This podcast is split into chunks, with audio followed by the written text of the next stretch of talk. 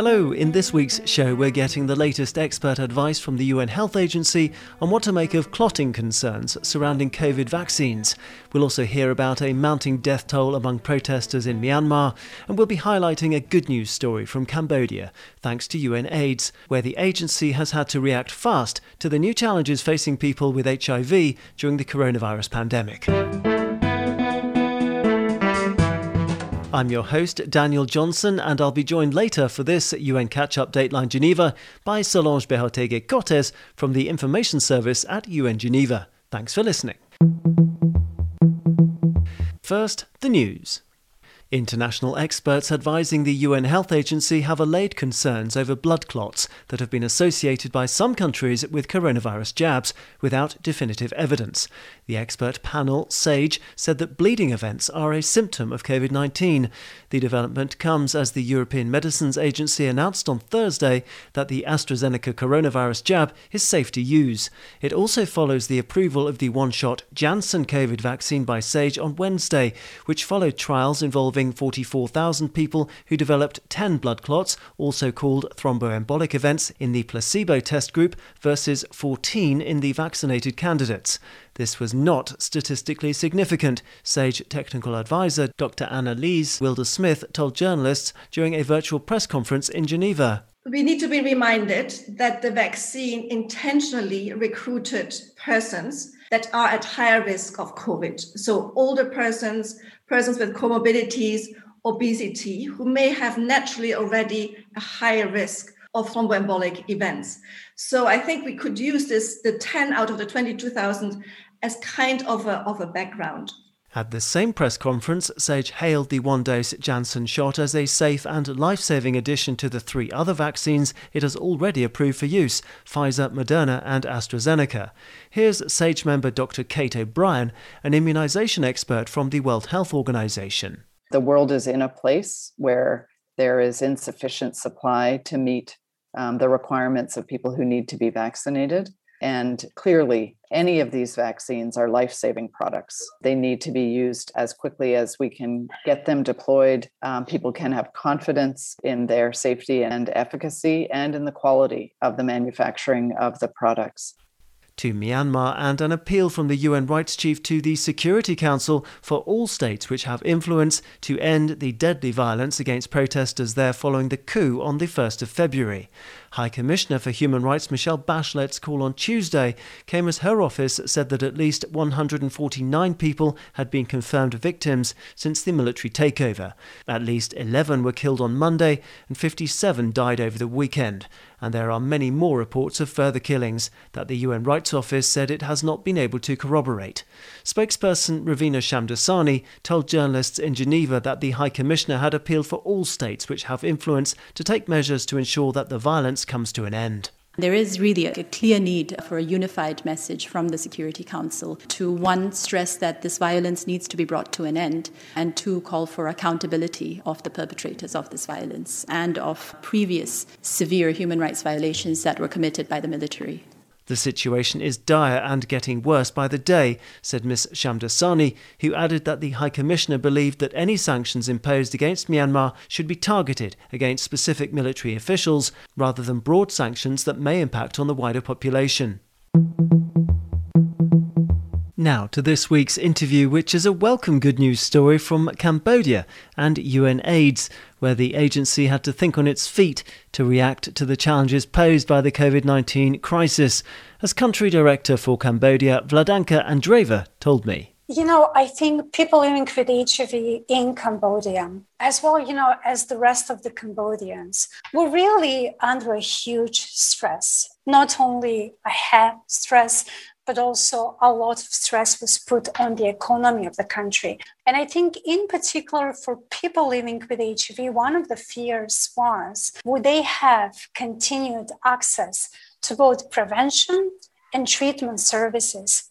So, you know, early in the pandemic last year, what UNAIDS has done together with the National AIDS Program, with the communities and different local organizations, we did a survey. We went and we asked people living with HIV and so called key population, men who have sex with men, people who use drugs, transgender people, sex workers, what are their fears? How can we help them? What's the access to prevention and treatment services for them like since the COVID 19 pandemic started? And based on those answers, we decided to introduce early monitoring, and we're really looking at early indication of disruption of services. Second, we try to be a bit more innovative in the way we are offering services. You know, usually, in particular, the prevention services are offered in outreach work, which means people are going outside when we know where key populations are and offering prevention services, education, access to HIV testing to them outside. However, now we have moved most of the offer for HIV prevention services in the virtual world. We're using different social media platforms to reach out to them, and we have introduced HIV self testing as yet another option. So, you feared the worst when the COVID 19 pandemic really shut down the country, and that included the closure of the biggest and oldest HIV treatment site in the capital, Phnom Penh. That was repurposed, wasn't it, to help COVID 19 patients? True. One of the first efforts that Ministry of Health has done since the onset of the pandemic is really to have a central COVID-19 center. Unfortunately, the chosen selection was the oldest HIV treatment site in, in the capital. So, what we have done, again, collectively with Ministry of Health and the National AIDS Program, we have ensured smooth transition of all patients, and that was the largest cohort of patients in Phnom Penh, into a new treatment site. We have provided, in addition to the services that have been offered, plus additional counselors just to make sure that people knew where to go next and how to take up their medicines. And we have also provided face masks and sanitizers. The second effort that we have made is really we have used COVID 19 as an accelerator for promotion of multi-month dispensing of treatment. What does that mean? Instead of going every month to pick up your antiretroviral treatment, now people can go and pick up their treatment every three months and some of them even on six months basis.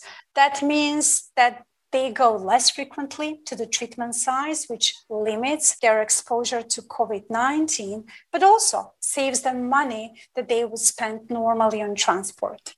So there's been no problem getting hold of HIV medicines during the pandemic and during the import export restrictions that we've seen. One of the biggest fears, obviously, was the potential indirect impact of COVID 19 on the supply chain. We were lucky enough that we have not recorded any shortages of medicine in Cambodia. We have started this multi month dispensing before the onset of the pandemic. But you know, one year ago, we had only 34% of people who are on treatment having access to multi month dispensing. Today, we have more than 54% of people on treatment that have three or six months supply of their medicines. And is there any stigma associated with HIV still in Cambodia, as there might be with COVID 19, or at least in the beginning? Oh, we are still not immune to, to stigma and discrimination.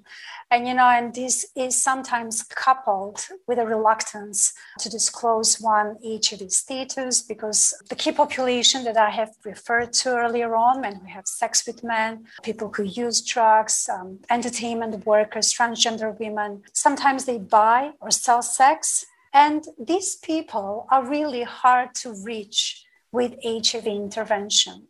And I think, again, this whole innovation of moving some of the services into the virtual space has opened a door to reach some of these unreached population and offer services to them but also making sure that the uptake, particularly of HIV testing, as knowing your HIV status is very important. Then you can know if and what prevention measures you should uptake, or if your HIV status is positive, how to get on treatment is very, very important. UNAIDS is advocating that all countries, ministries of health, and national AIDS programs grant access to three months or more of antiretroviral therapy for all people with HIV, including refugees and migrants. So, how many countries currently support this three month, this multi month dispensary of HIV drugs? In this region, Asia and the Pacific, most of the countries have already adopted that into their national programs. And I think, you know, Cambodia is not unique by using COVID 19 as an opportunity, really, to scale up this initiative. UNAIDS country director for Cambodia, Vladanka Andreeva, there, and you can hear the longer version of that interview on UN News forward slash audio hub now. You're listening to UN Catch Up Dateline Geneva with me, Daniel Johnson. Also with me is Solange Behoteguy Cortés from UN Geneva's Information Service. Hi, Solange. Hola, Daniel. So, I thought it was interesting to hear how the UN agency and its partners have adapted to new COVID challenges, giving several months of HIV medicines at a time, and also turning to social media platforms to keep people with HIV informed about their options.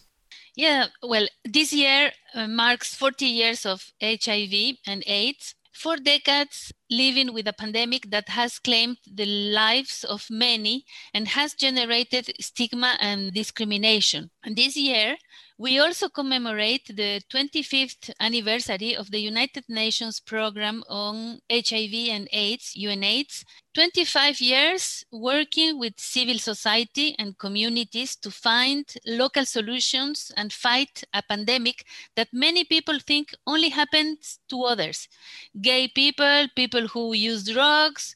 But of course, this affects us all, one way or another.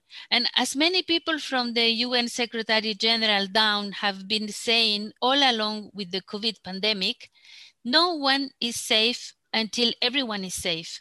This essential lesson of solidarity applies to beating HIV.